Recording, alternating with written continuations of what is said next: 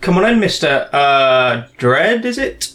Judge Dredd, Right, right. Uh, well, please do sit down while I call up your file. do not take long. There are perps on the streets as we speak. The law knows no rest.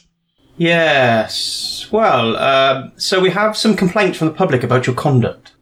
Uh, The public should be grateful for the protection I provide. Hmm, yes, I'm sure they are, but we do have a complaint here from a gentleman who claims you blew his leg off with an explosive bullet. He was attempting to run away. I gave him 20 years in the ISO cubes. He got off uh, lightly. I see.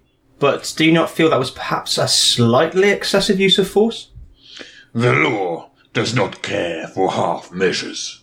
Right, right. But we also have this group of youngsters who you hospitalised with your day stick.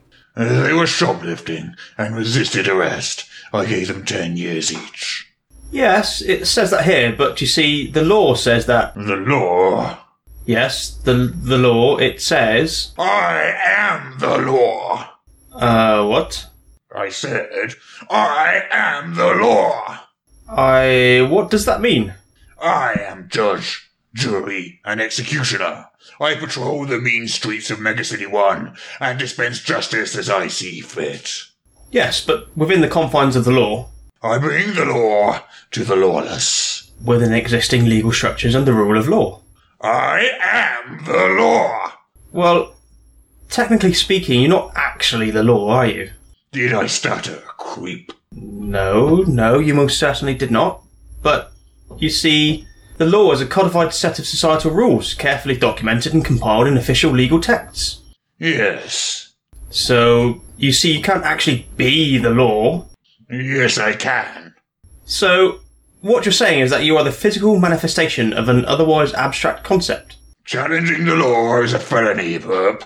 I wonder if this is some kind of dissociative disorder. Shut it, creep.